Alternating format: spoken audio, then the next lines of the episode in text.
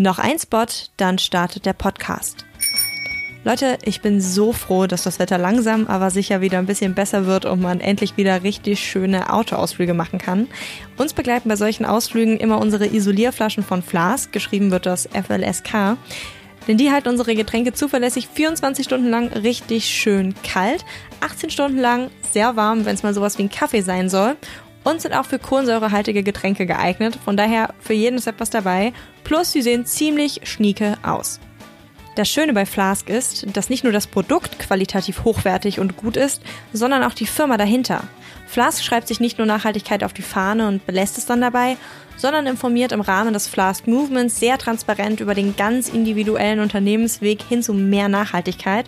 Und das finde ich sehr schön, denn sie begreifen dieses Thema als einen Prozess, als einen Weg, der nicht abgeschlossen ist.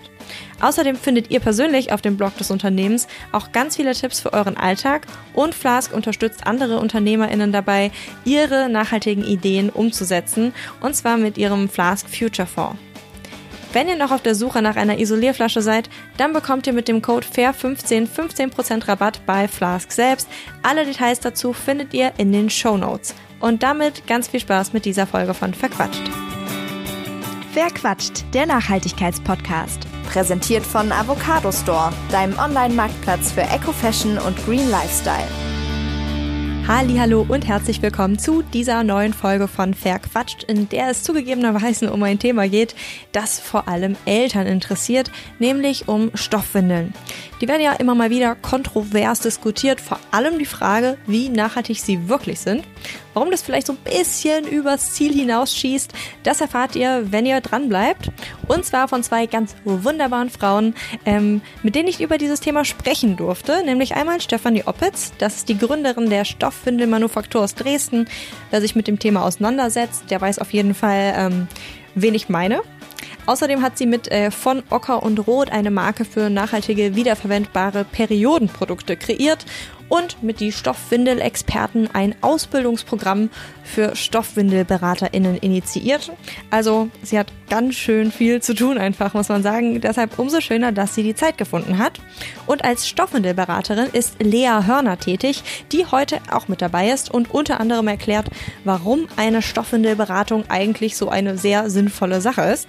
Es ist eine ziemlich lange Folge geworden, muss man sagen, was halt einfach daran liegt, dass dieses Thema unfassbar umfassend ist und man ganz, ganz viele Fragen äh, diskutieren kann. Ihr habt auch sehr, sehr viele Fragen gestellt. Die habe ich am Ende äh, Stefanie und Lea nochmal in so einer äh, Art Quick-Fragerunde äh, gestellt. Das heißt, ganz am Ende findet ihr nochmal so eine ganze Sammlung an Fragen, die einfach möglichst kurz beantwortet werden.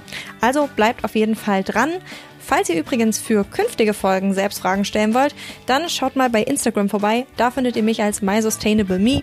Jetzt geht's los und ich wünsche euch ganz viel Spaß mit dieser Folge. Hallo Stefanie, hallo Lea. Hallo. Hallo.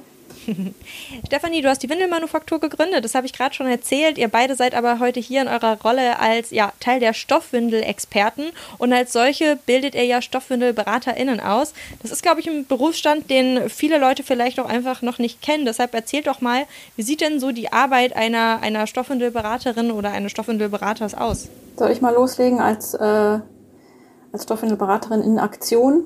Genau, also ich habe die Ausbildung 2019, glaube ich, gemacht ähm, einfach aus dem Grund, weil ich mit Stoffwindeln unbedingt wickeln wollte, habe mich ein bisschen umgeschaut im Internet und war direkt völlig ähm, irritiert vom Angebot und habe dann gedacht, nee, jetzt schießt du dich mal erstmal auf eins ein. Da bin ich dann bei der Windelmanufaktur gelandet, weil ich es irgendwie einfach am sinnvollsten fand. Habe damit erstmal angefangen und dann wurde ich aber doch irgendwie nochmal neugierig. Und ich glaube, das geht vielen Mamas so. Wenn man dann so die Routine hat und dann denkt man auch, jetzt könnte ich ja doch nochmal irgendwie was anderes testen. Und ähm, so wurstelt man sich dann erstmal da durch und ähm, merkt dann eigentlich, man bräuchte doch noch ein bisschen mehr Hintergrundwissen dazu. Oder man kommt schon in die Rolle rein, dass mal andere Mütter fragen und automatisch wird man schon da so reingedrängt, dass man zur Beraterin mutiert. Und da ist halt die Ausbildung ganz sinnvoll, ähm, dass man wirklich nochmal das Hintergrundwissen zu den Systemen, zum Waschen und so weiter hat. Und in meiner Rolle als Beraterin helfe ich dann den Familien, dass die genau diesen Schritt nicht unbedingt gehen müssen. Also die müssten dann nicht alles austesten, sondern ich filter quasi schon das Wissen vor. Ich schaue, es braucht die Familie individuell und berate sie ganz persönlich und zeige auch noch am besten alle Systeme einmal. Die können es anfassen und können sich dann einfach besser entscheiden. Okay, das heißt, im Endeffekt äh, gehört zur Arbeit dazu, dass man eben interessierten Eltern irgendwie ja sichtbar macht, was es auf dem Markt gibt und so ein bisschen hilft in diesem äh, ja, in, in, dieser Markenvielfalt und auch in der, ich sag mal, ja, Arten-Systemvielfalt äh, irgendwie durchzublicken.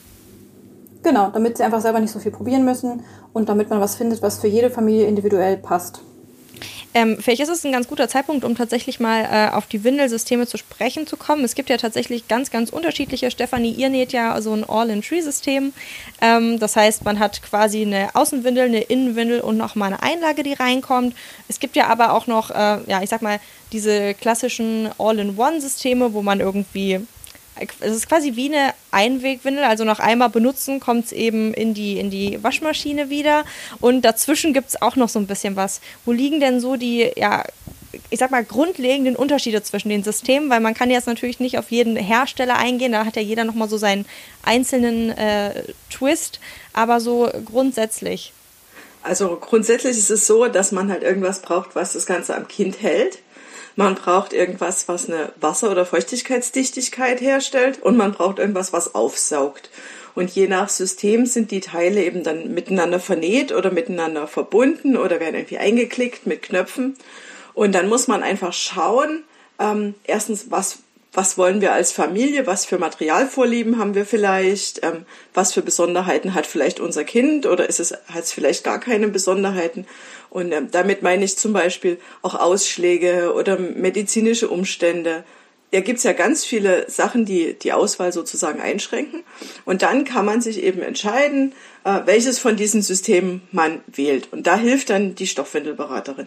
Und wenn wir jetzt nochmal zurückgehen darauf, was die grundlegenden Unterschiede sind, dann ist es zum Beispiel so, wenn man sich vorstellt, wenn die Saugeinlage vernäht ist mit dem Wasserdichten und vernäht ist mit dem, was es am Kind hält, dann haben wir eben dieses einteilige System was du gerade schon angesprochen hast. Dann ist es aber so, wenn man das Kind windelt und man stellt fest, das hat jetzt noch gar nicht gepullert, dann tut man das trotzdem in die Wäsche. Oder es sind halt nur ein paar Tropfen drin. Dann muss halt alles komplett in die Wäsche. Und dann kann man sich natürlich vorstellen, wenn man sein Kind zum Beispiel achtmal windelt am Tag, dann hat man halt eigentlich einen riesigen Berg Wäsche wo im Zweifel vielleicht nur vier von diesen Windeln wirklich durchnässt oder verschmutzt sind. Das heißt, je mehr Teile miteinander vernäht sind, umso mehr Dinge wäscht man auch, die eigentlich aber noch sauber sind. Ja, und waschen heißt ja nicht bloß, dass ich jetzt den Aufwand habe, sozusagen zur Waschmaschine zu gehen und das zu spülen, sondern das heißt halt auch, dass wir Wasser verbrauchen, dass wir Waschmittel verbrauchen, dass wir die Energie von der Waschmaschine verbrauchen und aber auch, dass die Materialien schneller verschleißen.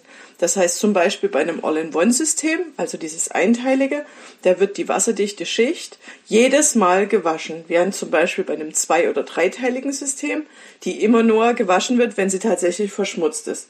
Und äh, je aufgegliederter das sozusagen ist, umso geringer ist der Wäscheberg weil man umso genauer schauen kann, was jetzt gewaschen werden muss. Auf der anderen Seite ist so eine einteilige Windel, da muss man auch nicht großartig drüber nachdenken. Das nimmt man so wie es ist vom Stapel, genau wie du sagst, wie bei einer Wegwerfwindel und dann kommt die ans Baby ran und dann gibt es da nichts, worüber man noch nachdenkt. Während man bei einer dreiteiligen oder zweiteiligen Windel halt genau schauen muss, ähm, wie lang ist vielleicht mein nächstes Wickelintervall, oder ist es jetzt über Nacht? Oder ist jetzt damit zu rechnen, dass mein Kind Stuhlgang hat? Da muss man ein bisschen mehr nachdenken oder man kann darüber nachdenken. Das ist nämlich der nächste Punkt. Die einteiligen Windeln, die haben quasi, da hat man keine Möglichkeit, irgendwas anzupassen.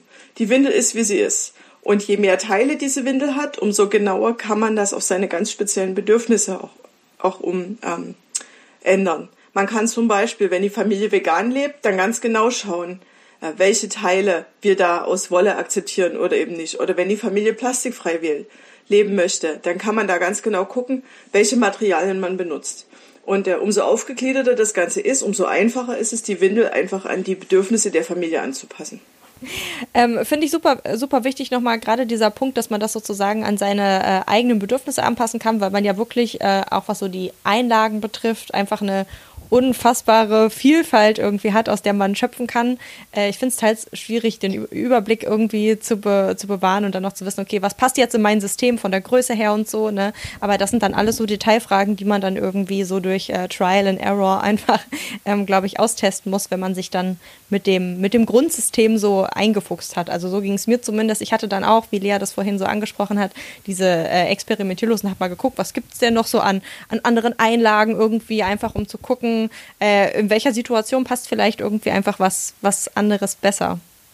Von daher ist das echt. Ähm, die Erfahrung machen wir mit ganz vielen Kunden also sowohl von der Windelmanufaktur als auch bei den Stoffwindelberatern mit den Beratungskunden, dass die einfach schier erschlagen sind von der Menge an Materialien, die es so gibt. Ne? Und ich glaube, das ist der Punkt, wo jeder Hersteller, aber auch jede Stoffwindelberaterin sagen kann, das hier sind die Klassiker, die funktionieren im Prinzip für 98 Prozent aller Familien funktioniert einfach zum Beispiel Hanf-Baumwollgemisch oder ein Baumwollfrottee. Das funktioniert für jeden. Da gibt's niemand, also in meinem, in meiner schon wirklich langjährigen Zeit mit Stoffwindeln gibt es einfach niemanden, für den das irgendwie nicht in Frage kommt. Und die ganzen anderen Einlagen, die sind so on top. Das sind vielleicht super saugfähige Einlagen oder Einlagen, die die Eigenschaften von vier, fünf Materialien in sich vereinen äh, in sich zusammenfassen. Das sind alles dann so Specials. Aber ich sag mal, wirklich komplett klarkommen und durchkommen tut man eigentlich immer mit Baumwollfrotte und einem Hanf-Baumwollgemisch. Das ist quasi unzerstörbar und funktioniert im Prinzip für jeden. Aber es ist gut, dass man wenigstens so diese, diese generelle Empfehlung geben kann, wenn man schon nicht sagen kann, okay, das passt irgendwie für dich individuell und für dich individuell, weil da eben jeder andere Bedürfnisse hat. So, so eine Frage, die in diesem Kontext immer wieder aufkommt, gerade bei, bei, ich sag mal, Neueltern, ich bin ja auch erst vor einem Jahr Mama geworden, das erste Mal, das heißt, bei mir ist das auch noch gar nicht so lange her, ist so diese Frage, ähm, wie sieht es eigentlich mit der Ökobilanz aus? Also ist das wirklich besser als bei Einwegwindeln, gerade wenn man zum Beispiel auch teils in Kombination arbeitet. Ne? Also so dieses in der Kita muss man dann vielleicht, wenn dieses nicht akzeptieren mit den Stoffwindeln, bei uns steht diese Diskussion noch aus, also ich weiß das noch nicht, aber ich habe das schon von ganz, ganz vielen Eltern gehört, dass die halt sagen, naja, in der Kita müssen sie eben Einwegwindeln nehmen, dann zu Hause setzen sie aber auf die Stoffwindeln ähm, und ist das denn dann überhaupt besser, weil man sie ja gar nicht die ganze Zeit benutzt und unter welchen Bedingungen ist das so? Ähm, das ist auf jeden Fall auch ein Thema, wo ich merke, dass da irgendwie ganz, ganz viel äh, Redebedarf bei oder einfach Gesprächsbedarf bei äh, jungen Eltern besteht. Ähm, und ich habe bisher gehört, dass es total davon abhängt, ähm, wieso die Praxis aussieht mit den Windeln. Also Stichwort benutze ich einen Trockner oder sowas. Ne? Ähm, und das ist ja auch eine Frage, mit der ihr euch sehr aus intensiv auseinandergesetzt habt, Stefanie. Ich habe da einen sehr, sehr krassen Artikel auf jeden Fall bei euch gelesen. Ähm, was sind denn so die Faktoren, auf die man äh, schauen kann und muss, wenn man da versucht, eine äh, Entscheidung für sich zu treffen? Ja, also die Lea, die sagt gleich was dazu, wie, wie das ganz genau sich mit den Studien und mit den Prüfungen von der Ökobilanz verhält. Und ich würde gerne was dazu sagen, wie das gesellschaftlich so eingeordnet werden kann. Wenn man, wenn man sich die Diskussion bei den Stoffwindeln mal anguckt, ist es eine völlig absurde Diskussion. Zum Beispiel, ähm, ich trinke jetzt hier aus einem Glas Ne? Und niemand würde in Frage stellen, ob es sich lohnt, für zu Hause sich Gläser zum Trinken anzuschaffen, anstatt nicht doch äh, einen Plastikbecher zu nehmen, den man wegschmeißt, weil das Glas wird ja nun nicht jeden Tag benutzt, sondern das steht ja einfach eine Weile im Schrank. Selbiges gilt für meine Unterwäsche, das gilt für und das Besteck zu Hause, einfach für alles. Niemand würde da in Frage stellen, dass es sinnvoll ist, wiederverwendbare Dinge zu nutzen, auch wenn die nicht 24 Stunden am Tag verwendet werden. Aber bei Stoffwindeln wird diese Diskussion geführt. Da muss man sich natürlich fragen, wo kommt das jetzt her? Ich glaube, die Antwort ist ganz einfach. Bei Stoffwindeln muss man sich am Anfang ein bisschen einlesen. Man muss sie waschen. Man kann eben nicht irgendwie in den Drogeriemarkt um die Ecke gehen, sondern man muss es irgendwo bestellen und man muss sich dafür entscheiden. Und viele Leute haben dazu einfach keine große Lust. Es ist einfach doch am Anfang etwas komplizierter, weil der Entscheidungsprozess komplizierter ist, was man jetzt kauft. Und dann wird quasi nach jedem Strohhalm gegriffen, um zu sagen, naja, wer weiß, ob das jetzt wirklich so nachhaltig ist. Ne? Ganz grundlegend kann man sagen, jedes Produkt, was wieder und wieder und wieder verwendet werden kann, ist nachhaltig, weil wir ganz viele verschiedene Schritte innerhalb der Verwendungskette von so einem Produkt betrachten müssen. Es ist eben nicht nur das, was ich zu Hause zum Beispiel an Energie ver verbrauche. Und es ist auch nicht nur das, wo es hergestellt wird in dem Land, sondern eben auch das, wie lange die Lebensdauer von dem Produkt ist und was passiert mit dem Produkt, wenn man es irgendwann mal nicht mehr verwenden kann. Also es ist viel mehr als das, naja, die Wegwerfwindel, die kaufe ich und werf sie weg. Aber die Stoffwindel muss ja waschen zu Hause, das frisst ja Energie. Hilfe, das kann ja nicht nachhaltig sein. Ne? Also das, ich glaube, wir reden da von einem, von einem Maß an Komplexität, was für die meisten Menschen nicht ohne weiteres überschaubar ist. Und dann wird versucht, das runterzubrechen auf dieses, na, aber Waschmittel kann doch jetzt auch nicht ökologisch sein, wenn ich das benutzen muss. Ne? Und ähm, ich glaube, der Mensch neigt einfach dazu, Dinge unterkomplex zu versuchen zu betrachten, weil sie dann für ihn fassbar sind. Und deswegen haben wir halt versucht, auch bei den Stoffwindelexperten und bei der Windelmanufaktur immer wieder auch auf die wissenschaftlichen Studien einzugehen und zu schauen, wie können wir das, was die Wissenschaftler wirklich ganz genau gemessen haben, für die Familien runterbrechen auf eine einfache, auf eine einfache Formel. Ganz salopp gesagt ist es, es ist immer nachhaltiger, wiederverwendbare Dinge zu benutzen, anstatt Wegwerf, äh, anstatt Wegwerfprodukten. Das kann man, also da, das ist auch politisch und äh, gesellschaftlich so anerkannt. Wir haben ja auch unsere Sustainable Development Goals und überall steht halt drin, egal bei welchem Produkt, Wiederverwendbarkeit geht immer vor Einweg. Da, ich glaube, das ist so die Faustformel, von der man bei allem ausgehen kann. Und jetzt, äh, jetzt ist die Lea dran und erklärt euch nochmal genau, was die Wissenschaftler herausgefunden haben.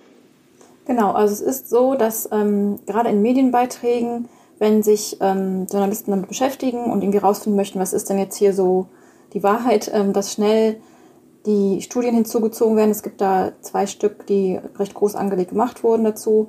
Ähm, und es wird dann immer so runtergebrochen auf die Aussage, die auch von Politikern teilweise ähm, genutzt wird, dass es davon abhängt, ob man einen Trockner benutzt oder nicht. Also dass, dass man quasi gleich auf wäre vom CO2-Verbrauch, wenn man den Trockner nicht benutzt und sonst wäre es irgendwie schlechter. Also es ist so ein bisschen, wo man denkt, ja, also wie kommt ihr darauf? ich frage mich ehrlich, wie kommt man darauf? Weil wir haben auf der einen Seite die CO2-Bilanz, wir haben aber auch ein viel komplexeres System von, ähm, wir haben hier ein lineares System, nämlich ich kaufe das, benutze es und schmeiße es weg und einem Kreislaufsystem, wo ich die Sachen wieder benutze und ich kann das eigentlich gar nicht vergleichen miteinander. Auch nicht in der Form, in der es dann so versucht wird. Und es gibt ähm, zwei Studien, die aber leider denkbar schlechte ähm, Bedingungen vorausgesetzt haben. Ne? Also die sind veraltet, es werden sehr alte Windelsysteme genutzt und auch nur ein System. Also es wird auch gar nicht verglichen oder irgendwie Raum zugelassen für diese Diversität, die wir im Alltag von Familien aber finden. Ähm, es werden gar nicht alle Aspekte mit berücksichtigt und es wird vor allem auch nicht der Alltag wiedergegeben, den Familien so haben beim Waschen. Also da werden dann sehr schlechte Energieklassen genutzt und deswegen kommt da am Ende nicht unbedingt das raus, was wir ähm, aus diesem Bereich, also weder als Eltern noch als ähm, Hersteller oder Stoffwindelberater, uns so wünschen würden. Ne? Nämlich, dass jemand da steht und sagt, ja, hier ist alles messbar und ähm, das ist gut und richtig so. Das ist halt bei diesen Studien, bei diesen Ökobilanzstudien ein bisschen schwierig. Deswegen werden die oft auch so ein bisschen zu unserem Nachteil leider genutzt. Und deswegen ist auch so wichtig, dass wir immer wieder darauf hinweisen, was Stefanie eben auch sagt. Ähm, wir haben hier was, was gesetzlich vorgeschrieben ist, nämlich den Grundsatz und eine Abfallhierarchie. Und Vermeidung geht immer vor Verwertung. Das ist einfach das, woran wir uns so festhalten, weil das einfach wichtig ist. Und ich finde, ähm, wenn man sich mit Nachhaltigkeit beschäftigt, dann, dann kommen wir nicht drum herum, immer ein, ein Kreislaufsystem zu wählen, anstatt ein lineares System.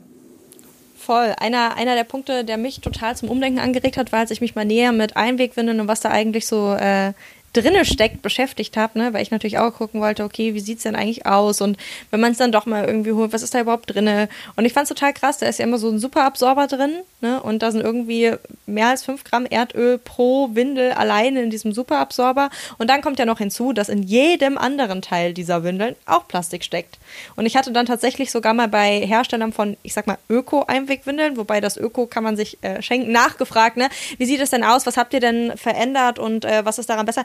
Und trotzdem war noch in jedem, in jedem einzelnen Bestandteil zum Teil Plastik, aber sie haben die Plastikfolie außenrum durch Papier ersetzt. Und äh, das hatte ich dann so aufgeschrieben und dann hatte mich sogar die Firma angeschrieben, ja, aber das Papier, das müsste man noch hinzusagen, ist von innen mit Plastik beschichtet. Und ich dachte, das ist nicht euer Ernst.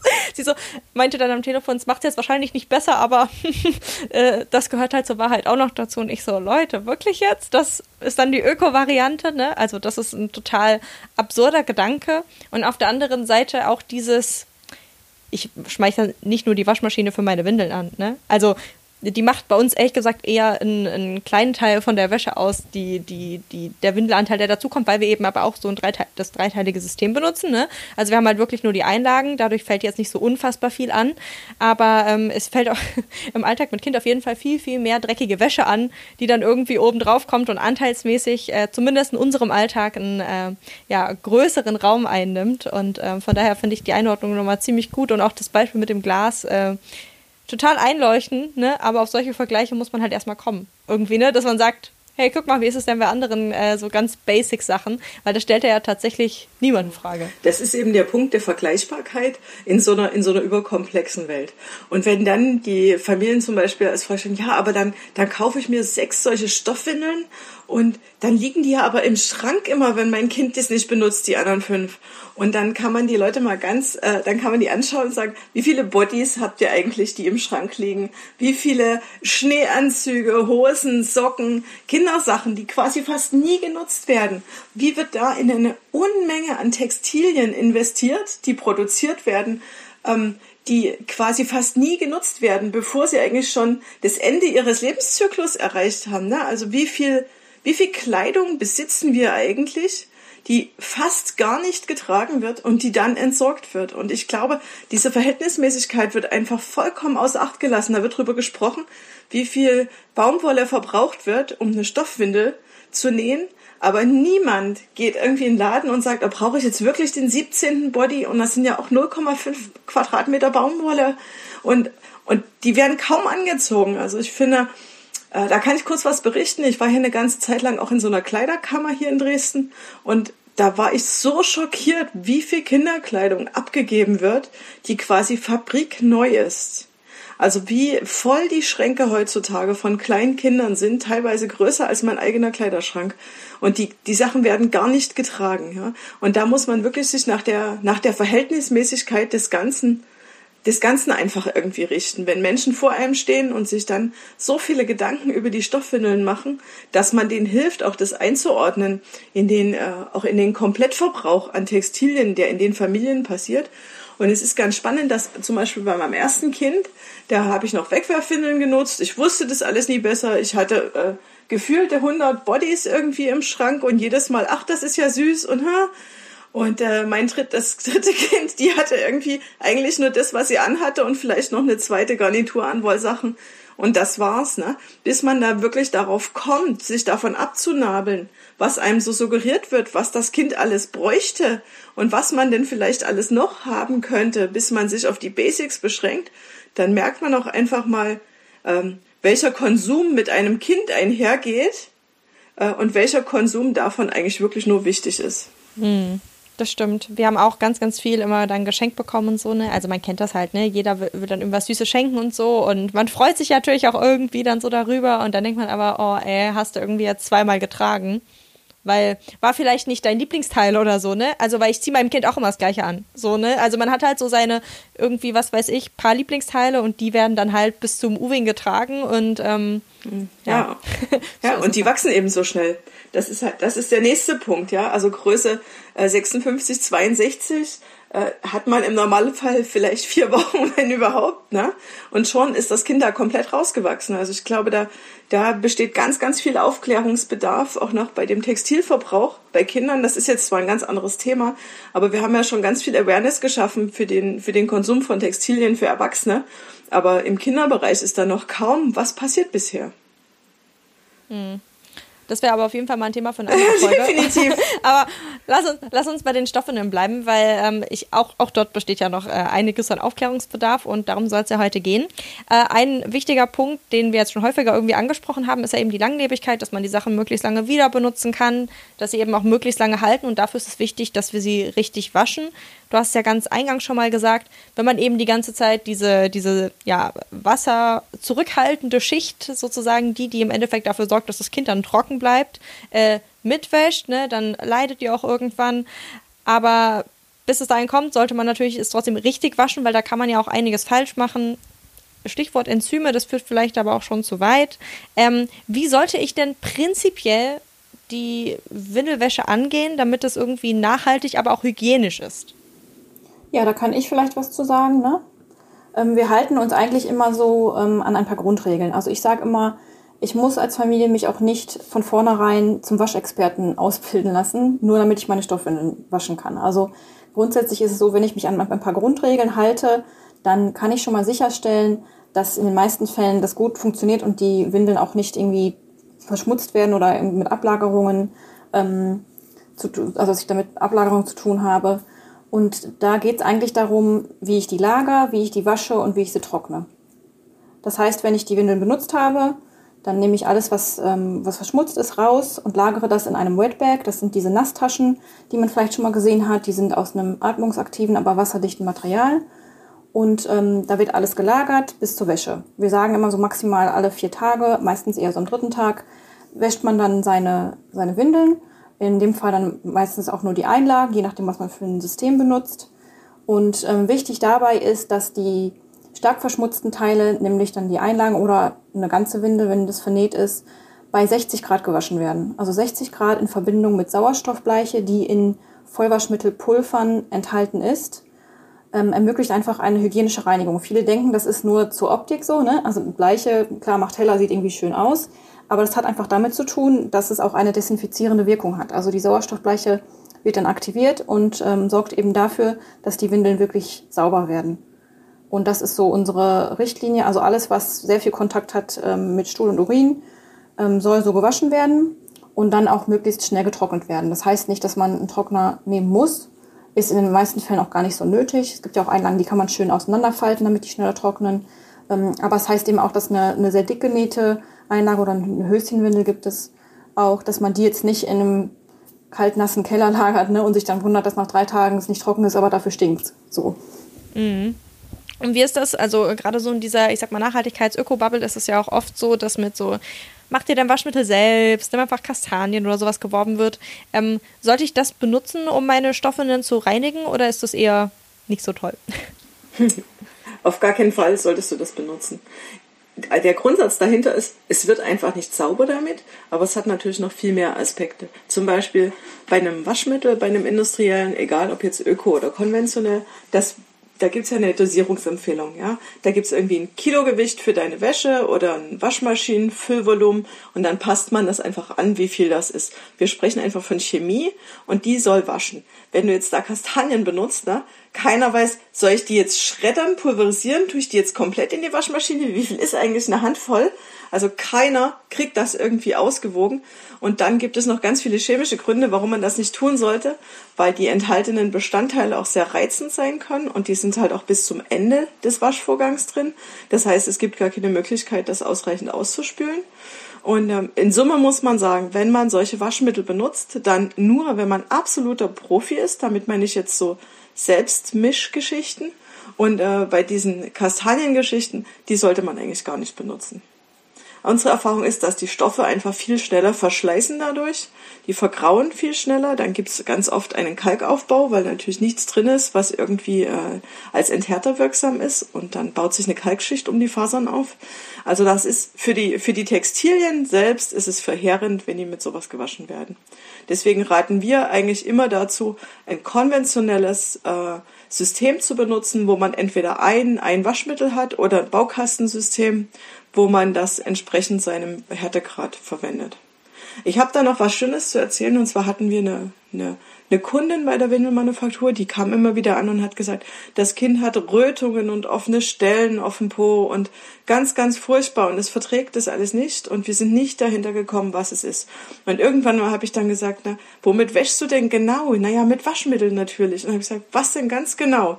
Und dann kam raus, dass sie im Internet gelesen hat, dass man eben Geschirrspültabs äh, schreddert Und äh, das hat sie dann mit, äh, mit Enthärter zusammen in ihrer Küchenmaschine eben pulverisiert und hat da immer so gute drei, vier Esslöffel in ihre Waschmaschine getan. Und dann habe ich gesagt, hast du mal gelesen, dass es unglaublich ätzend ist, diese Geschirrspültabs, also was da alles für Gefahrenzeichen draufstehen? Und dann hat sie gesagt, nö, aber das steht, das steht da in dem Blog, wo ich das gelesen habe und, und das sieht ja auch immer weiß aus, wenn es rauskommt aus der Waschmaschine. Ne?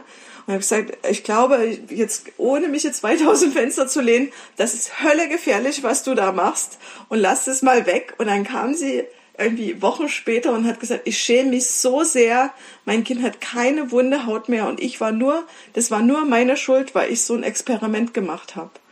Und äh, ich glaube, das ist wichtig, dass man das den Leuten eben sagt. Also die Haut ist ein riesiges Organ bei uns. Ne? Wenn man da irgendwie Schadstoffe auf die Haut aufbringt, gerade die so ätzend und schadend sein können, dann kann man auch eben einfach richtig Mist bauen damit. Boah, ich bin gerade richtig schockiert. Oh Gott, das ist ja furchtbar. Ja, ja, ich kriege auch immer wieder Gänsehaut. Die Mama stand vor mir und hat gesagt, ich schäme mich so sehr. Ich bin, ich studiere und ich maß mir eigentlich an, gar nicht so dumm zu sein. Und jetzt habe ich meinem Kind so geschaltet. Und ich habe gedacht, ja, und das erzählt einem ja keiner. Ne? Also niemand, niemand kommt ja zu einem und sagt, ich schäme mich so, weil ich da echt Mist gebaut habe. Ne? Und jetzt weiß ich, warum mein Kind so wund war. Krass, ey. Also man sollte echt gucken, dass man da ordentlich mit umgeht und vielleicht auch mal so der Appell, ne, wenn man irgendwie merkt, vielleicht verträgt das Kind auch das Waschmittel nicht, dass das tatsächlich, äh, ja, dass es das eben dann auch zeigt und man dann vielleicht auch da so eine Variable hat, wo man äh, mal, mal rumbasteln kann oder was anderes ausprobieren sollte, wenn ein Kind oft wund ist, ne? Ja. Also ich glaube, Do-it-yourself hat eben seine, also auch seine Grenzen.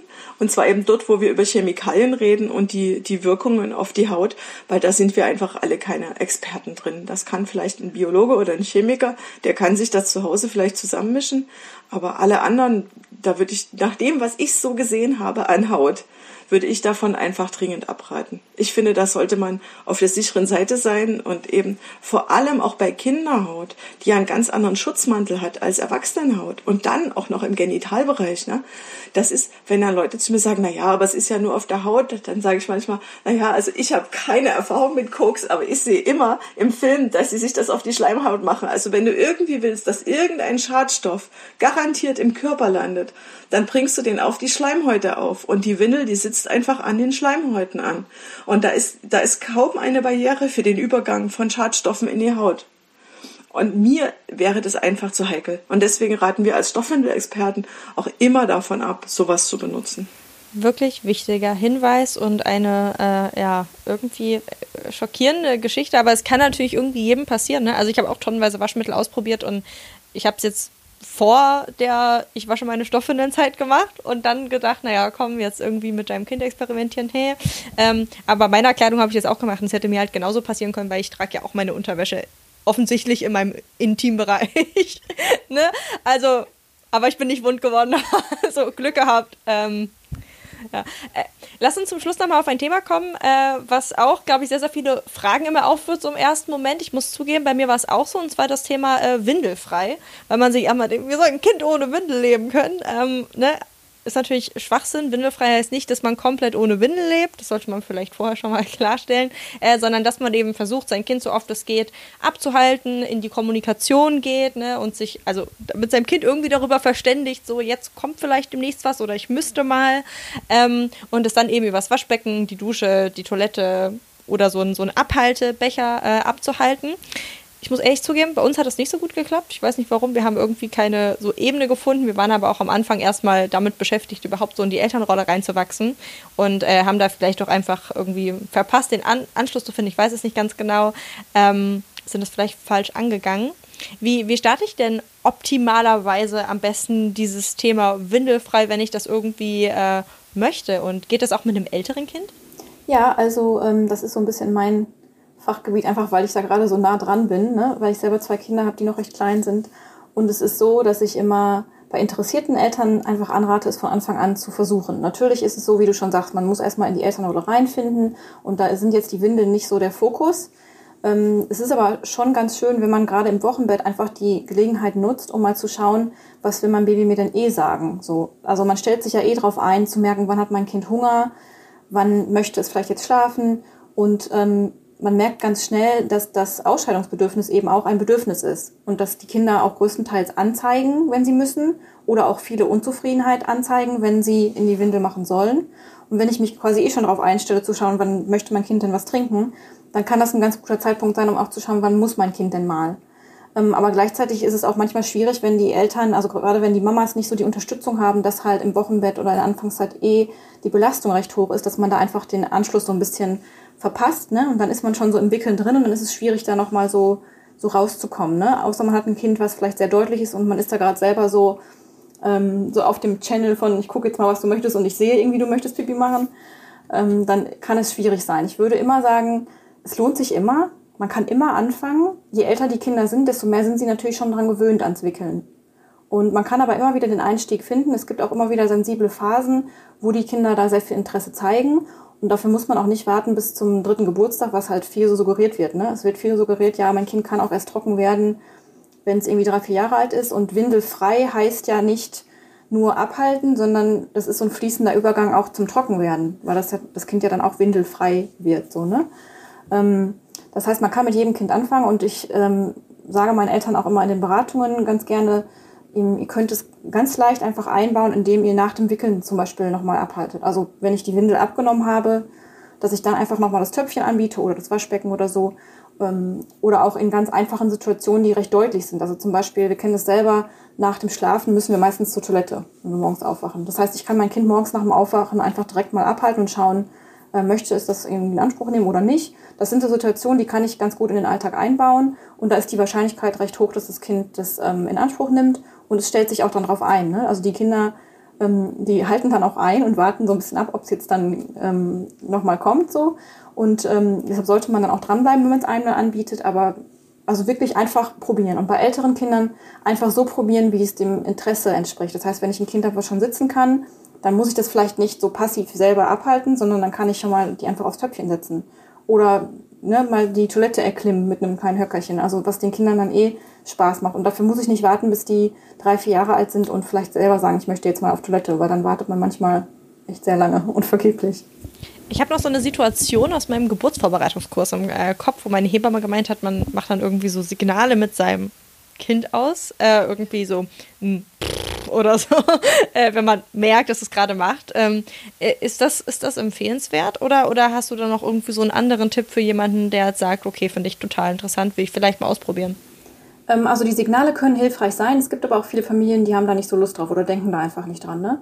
Ähm, das Signal ist einfach dazu da, um nochmal einen weiteren Trigger so zu setzen, dass das Kind merkt, ach, jetzt kann ich loslassen, weil das ist einfach Übungssache, zu lernen, loszulassen. Und das funktioniert sogar bei uns Erwachsenen sogar noch ganz gut. Kann man gut ausprobieren. Wenn man mal selber, immer wenn man muss, so ein Geräusch macht, zum Beispiel so, dann kann man leichter loslassen. Das heißt, das kann man machen, das muss man aber nicht. Ansonsten sind es wirklich diese Standardsituationen und diese Position selber, die das Kind dann einnimmt, also idealerweise halt ähm, mit gebeugten Beinen, die macht ja eh schon so ein bisschen Druck auf den Bauch. Das heißt, das reicht oft schon, um den Kindern zu zeigen, jetzt darfst du. Also die sind da ganz, ganz schlau und machen das gerne und nehmen es auch gerne in Anspruch, genau wie man das merkt manchmal bei Kindern, die auf dem Wickeltisch, sobald die Windel ab ist, ähm, die trockene Windel ähm, lospullern. Ne? Also Windel ist ab, da ist Luft dran und die merken, okay, jetzt kann ich loslegen. und wie, wie mache ich das später? Also man äh, spricht ja, geht ja dann später auch ins Gespräch mit seinen Kindern, was eben so die, die Ausscheidungen betrifft. Wie gehe ich dieses Thema am besten an? Ja, also wie, wie man mit seinem Kind darüber sprechen kann, meinst du, dass es jetzt äh, Zeit wäre, aufs Töpfchen zu gehen? Ja, oder auch generell äh, dann so dieses, dieses Erklären. Ich habe auch mal gelesen, dass Kinder äh, auch teils Probleme damit haben, dann irgendwie so das, was an der Toilette landet, gehen zu lassen oder das dann irgendwie komisch finden, dass man ihr Produkt runterspült. Ne? Ähm, äh, wie, wie geht man da irgendwie am besten in die Kommunikation rein? Also ich ähm, bei also bei diesem Thema möchte ich gerne einen Satz sagen und zwar ist es eigentlich Erziehung durch Selbsterziehung. Also ich glaube, dass das Wichtigste dabei ist, dass man, wie man selbst als Erwachsener, wie wir selbst als Erwachsene mit unseren Ausscheidungen umgehen, was wir für ein Verhältnis zu den Ausscheidungsprozessen haben, genau das wird das Kind einfach widerspiegeln. Das heißt, äh, übertrieben gesagt, wenn ich das Kind einfach ganz normal immer mitnehme, wenn ich selbst auf Klo gehe und da auch in, in ganz unbewertenden, eine unbewertende Haltung dazu entwickle und weder das abfeiere, dass ich jetzt eine Wurst gemacht habe, noch irgendwie sage, oh, es stinkt, es stinkt wie Hölle. Na? Also wenn ich einfach sage, guck, das ist meine Wurst, das ist vielleicht die Torte von gestern und äh, jetzt wasche ich mir die Hände. Und wenn man die Kinder halt von Anfang an an, an einen da ganz normal dran gewöhnt, dass das eben so dazugehört, ne? dann ist es, dann gibt man dem Kind das beste Rüstzeug mit, auch für seine eigenen Ausscheidungen ein entspanntes Verhältnis zu entwickeln. Und äh, ja, ich spreche einfach gern mit, mit Bildern und dann erkläre ich den Leuten, kennt ihr diese Situation, du bist irgendwo auf dem Spielplatz zum Beispiel und da ist ein Kind und dem hängt die Windel schon bis zu den Kniekehlen. Und dann stehen die Mama und der Papa von dem Kind da und sehen doch die ganze Zeit, dass es eigentlich gewickelt werden muss. Ne? Und dann sagt der eine zu dem anderen, oh du, nee, ich habe letztes Mal schon. Und dann sagt er, oh nee, wirklich eine Wurst, oh das stinkt, du weißt doch, wie ich mich ekel. Ne? Und dann wird quasi so vor dem Kind, wird die ganze Zeit unglaublich entwürdigend über seinen Körper und seine Körperfunktion gesprochen. Und teilweise können wir das ja beobachten, ist das schon im, im, im neugeborenen Alter, wo Menschen an dem Wickeltisch stehen, ne? Und davor liegt dieses schutzbefohlene kleine Wesen. Und da ist die Pflege ja eine der Hauptaufgaben der Eltern, ne? Und dann stehen die Eltern da, halten sich die Nase zu beim, beim Wickeln und äh, da gibt's Videos mit einer Gasmaske und sowas, ne? Das ist, also das ist richtig abgefahren. Aber wo man dem Kind sozusagen ja von vornherein klar macht, es gibt dich und ich sage dir, ich liebe dich, aber deine Ausscheidung, das ist ein anderes Niveau. Davor ekel ich mich. Und da unterstützt man nicht, dass das Kind sich eins fühlt mit seinem Körper und ein natürliches Verhältnis entwickelt, sondern es passiert einfach eine, also eine, eine Abnabelung dessen, was man an Körperfunktionen hat. Und wir leben ja sowieso in einer Zeit, wo es so, so schwer ist, ein gutes Verhältnis zu seinem Körper zu entwickeln. Ne? Wenn man als Familie dann immer sagt, oh, das stinkt und furchtbar. Da sehe ich Dinge, wie, wie Kinder verbal sozusagen abgebügelt werden für ihre Ausscheidung. Das ist dem nicht förderlich, ja. Aber wir wollen ja drüber reden, was förderlich ist. Also, die Kinder immer mitnehmen ins Bad, wenn man selber auf Klo geht. Und denen einfach klar machen, das ist ganz normal. Ich habe jetzt Pipi gemacht, jetzt spüle ich das runter und jetzt wasche ich mir die Hände. Dass die Kinder so einen ganz normalen Umgang damit finden. Und wichtig ist auch, zu schauen, wann will das Kind eigentlich trocken werden. Vielleicht klingt es abgefahren, aber das Kind soll nicht trocken werden, wenn ich das möchte, sondern wenn es körperlich bereit ist dazu. Und da gibt es einfach immer schon, wie die Lea sagte, so Entwicklungsphasen. Und in manchen Phasen, da konzentriert das Kind sich auf irgendeine neue Fähigkeit, die es erworben hat. Und in manchen Phasen ist einfach Luft zum Trockenwerden. Und das hat nichts mit dem Alter zu tun. Ich kenne Babys, die sind mit fünf Monaten trocken. Und ich kenne Kinder, die sind mit fünf Jahren trocken. Und ich hätte früher nie geglaubt, dass sowas möglich ist. Aber als ich es dann live erlebt habe, war ich beeindruckt. Man nimmt dieses Fenster mit und äh, entweder es klappt oder es klappt nicht. Und wenn es nicht klappt, probiert man es einfach beim nächsten Zeitfenster. Boah, fünf Monate, das finde ich schon ganz schön krass, muss ich ehrlich sagen. Ja, also fand ich auch. also fünf Monate, das finde ich schon wirklich heftig. Ja, das hat mit dem Windelfrei, das Kind trug zwar noch Windeln dann, bis es zwei war, aus Sicherheitsgründen, ne? aber das hat nicht mehr in die Windeln gemacht. Und das kann man sich natürlich leicht vorstellen, was das für eine Erleichterung für die Familie ist, ja? Keine keine durchnässten Betten. Wie viele Familien müssen jede Nacht das Bettzeug waschen, weil das Kind noch einpullert, ne?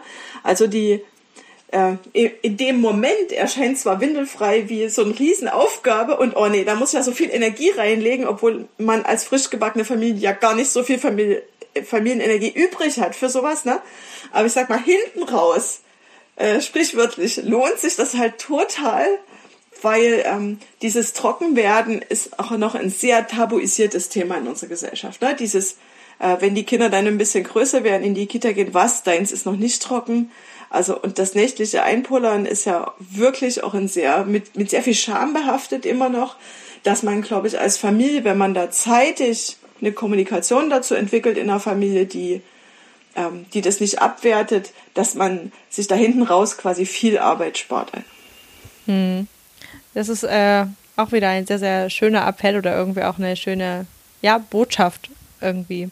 Äh, aber fünf Monate, ich bin immer noch ein bisschen geplättet, muss ich ehrlich sagen. Ähm, ähm, lass uns vielleicht zum Schluss nochmal, ich hatte ja vorher in der Community ein bisschen äh, Fragen gesammelt und es kam sehr, sehr, sehr, sehr, sehr, sehr viel zusammen. Deswegen habe ich überlegt, dass wir am Ende nochmal so eine, so eine Kurzfragerunde machen. Also alles so Sachen, die man irgendwie vielleicht mit drei, vier, fünf Sätzen beantworten kann. Ähm, einfach damit diese Fragen auch nochmal gestellt wurden, irgendwie beantwortet werden. Ähm, Ihr könnt ja dann immer spontan entscheiden, wer von euch antworten will. Wollen wir es so machen? Vielleicht, genau, also ihr verständigt euch einfach. Okay. Ähm, erste Frage. Muss ich mit Stoffwindeln häufiger wickeln? Nein, gewickelt wird nach dem Ausscheidungsrhythmus des Kindes. Und zwar egal, ob man Stoffwindeln hat oder normale Windeln. Völlig egal, was da in der Hose am Popo drumherum gewickelt ist, ist es völlig egal. Und äh, der hygienische Grundsatz muss sein, gewickelt wird nach der Ausscheidung, spätestens aber nach der Ausscheidung darauf. Wie viele Stoffwindeln brauche ich? Ähm, wir geben immer so als, als Ansatz ähm, den Grundsatz mit, dass ich so für drei Tage Windeln brauche. Das heißt, wenn ich bei einem Kind so von durchschnittlich acht Windeln pro Tag rede, dann brauche ich halt meistens so für drei volle Tage Windeln. Also sagen wir immer so zur Sicherheit mal so 30 Wickelintervalle sozusagen. Ähm, welche Einlagen sind richtig saugstark, also auch für die Nacht geeignet? Sage ich was dazu. Nach der Saugstärke wird oft gefragt, aber das ist, das ist kein Wert an sich saugstark. Ne? Ich sage jetzt mal, ein Kilometer dicke Baumwolle ist unglaublich saugstark, kann man aber ja nicht in die Windel legen. Ne? Also Saugstärke an sich ist kein Kriterium, sondern ähm, das, das richtige Kriterium ist, wie finde ich die richtige Saugstärke für mein Wickelintervall. Ja, weil ich klar, ich kann halt fünf wahnsinnig saugstarke Einlagen in eine Windel einlegen, aber dann kann das Kind sich nicht mehr bewegen das bringt ja auch nichts. Also diese, diese Abmessung ist sozusagen das, äh, was ganz wichtig ist. Und äh, dann muss man sagen, welche Materialien saugen bei gleicher Dicke viel, damit ich das gut kombinieren kann. Und äh, da ist es dann allermeistens halt eben zum Beispiel Hanf, aber auch so Polyester-Baumwollgemische, wenn die sehr hochflorig sind, saugen auch sehr viel. Dann, wenn man sich dann entscheiden muss, was man dann nutzt, dann spielt vielleicht eher die Rolle noch, wie man wäscht oder was einfach für Vorlieben man hat als Familie oder wie die Trocknungsmöglichkeiten sind. Während halt so Polyester-Sachen eben schneller trocknen, trocknen halt Naturfaser länger, äh, sind dafür aber einfach nachhaltiger. Das muss man dann abwägen. Aber im Prinzip die reine Saugstärke sagt uns nicht viel, sondern Saugstärke in Abhängigkeit von Volumen, Gewicht und Dicke ist das Maß aller Dinge.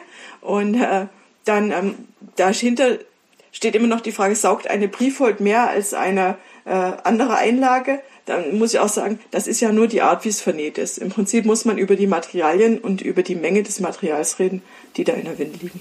Wie kann ich denn nasse Stoffwindeln ohne Ammoniakgeruch lagern? ja, wir kriegen auch immer wieder ganz ähm, ganz verzweifelte äh, Nachrichten, dass es aus dem Windeleimer oder aus dem Wetbag ähm, riecht. Es ist so, wir können es halt ab einer gewissen Lagerzeit nicht verhindern. Also Urin, wenn der so gelagert wird, dann bildet sich nun mal Ammoniak. Ähm, das heißt so, meistens am zweiten Tag fängt es halt an zu riechen. Das heißt, entweder lagere ich so kurz, dass es gar nicht dazu kommt. Das heißt, ich wasche irgendwie alle zwei Tage. Ähm, das wäre dann so der optimale Fall. Ansonsten ist es halt einfach was, was ähm, grundsätzlich jetzt beim Lagern nicht allzu problematisch ist, solange ich die Windeln danach ordentlich wasche, damit eben sich da nichts reinfrisst oder hängen bleibt. Ähm, also es sollte halt nicht so sein, dass die Windeln sauber riechen, wenn sie aus der Maschine kommen und dann, wenn Pipi draufkommt oder, oder Flüssigkeit generell, dass die dann sofort zum Beispiel nach Ammoniak riechen. Das heißt dann einfach, dass da was in den Stoffen noch gelagert ist, was sich aktiviert hat. Aber eigentlich dieses so, also dieser Zustand ähm, beim Lagern, dass es dann mal riecht, ist jetzt nicht so das Problem. Dann sollte man halt einfach schauen, wenn es einen wirklich stört, dass man da einen guten Ort findet zum Lagern, ähm, der luftig ist und vielleicht auch kühl, also jetzt nicht gerade auf der Fußbodenheizung im Schlafzimmer drin, so, ne? Ähm, also da kann man schon ein bisschen was optimieren, aber es ist an sich jetzt kein, kein schlimmes Kriterium, so dass man sagt, dass, da ist, läuft irgendwas falsch. Ich stelle fest, ich, äh, ich stelle fest, dass auch dieses Riechen, ne? wir reden bei Stoffeln über ganz viel so Gefühlssachen. Und äh, ja, was ist denn Riechen? Ne? Für einige riecht es, wenn die die Nase dran halten und sagen, ja, da, also irgendwie riecht hier was, ne? Und für andere ist Riechen erst erreicht, wenn die Stoffwindel zwei Meter gegen den Wind stinkt. Ähm, ich glaube, ein, ein geringer Geruch ist halt immer normal, weil es ist halt ein Urin dran und das fängt einfach an zu riechen, ne? Aber sobald es wirklich stinkt, dann ist irgendwas mit dem Waschen falsch. Okay. Passen Stoffwindeln unter normale Kleidung? Ähm, das ist, da haben wir uns gestern schon drüber unterhalten, ne? was ist denn normale Kleidung? Ich glaube, wenn wir so von, ähm, ich sage immer so Deko-Jeans oder sowas reden, ne? was manche Kinder ja angezogen bekommen, ähm, Nee, da wahrscheinlich nicht. Aber alles, was kindgerecht ist, nämlich weit genug, weich genug, flexibel genug, da passt normalerweise auch ähm, eine Stoffwindel drunter. Und sonst kann man auch gerne mal eine Größe größer nehmen, einfach schon mal, und dann können die Kinder da ein bisschen reinwachsen und man krempelt irgendwie ein Hosenbein hoch. Und viele Ökomarken ähm, gestalten ihre Kleidung sogar schon so, dass am Popo ein bisschen mehr Platz ist. Also gerade so Wollkleidung, da passt dann auch eine Stoffwindel drunter. Also man ist da jetzt nicht ähm, deutlich eingeschränkt. Okay, und zuletzt äh, kann man sagen, ob es so aus Nachhaltigkeitsgesichtspunkten äh, einen Unterschied zwischen Pull und Wolle gibt. Und die gibt es auf jeden Fall, aber man kann es nicht so absolut sagen. Es ist ja wieder davon abhängig, wo kommt der Pool her?